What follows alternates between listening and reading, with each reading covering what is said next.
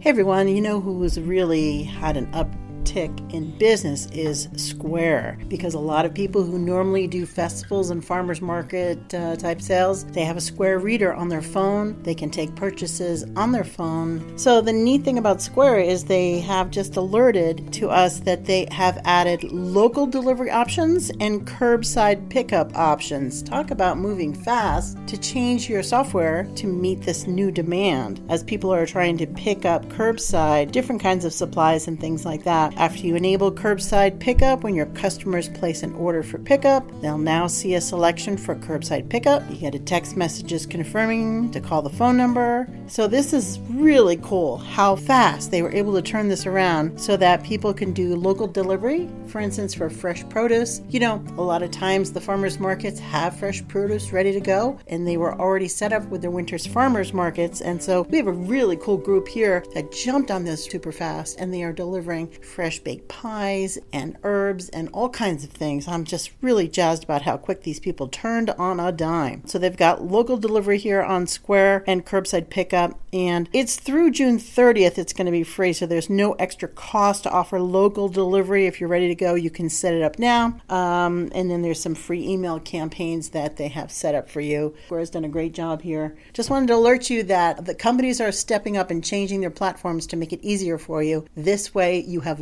loyalty to them. When you work on your new marketing strategies, they fit right in seamlessly. That is the way to go. You guys take care. Have a great weekend and uh, stay cool. This is Jan Rossi with Marketing Residency. Bye bye now.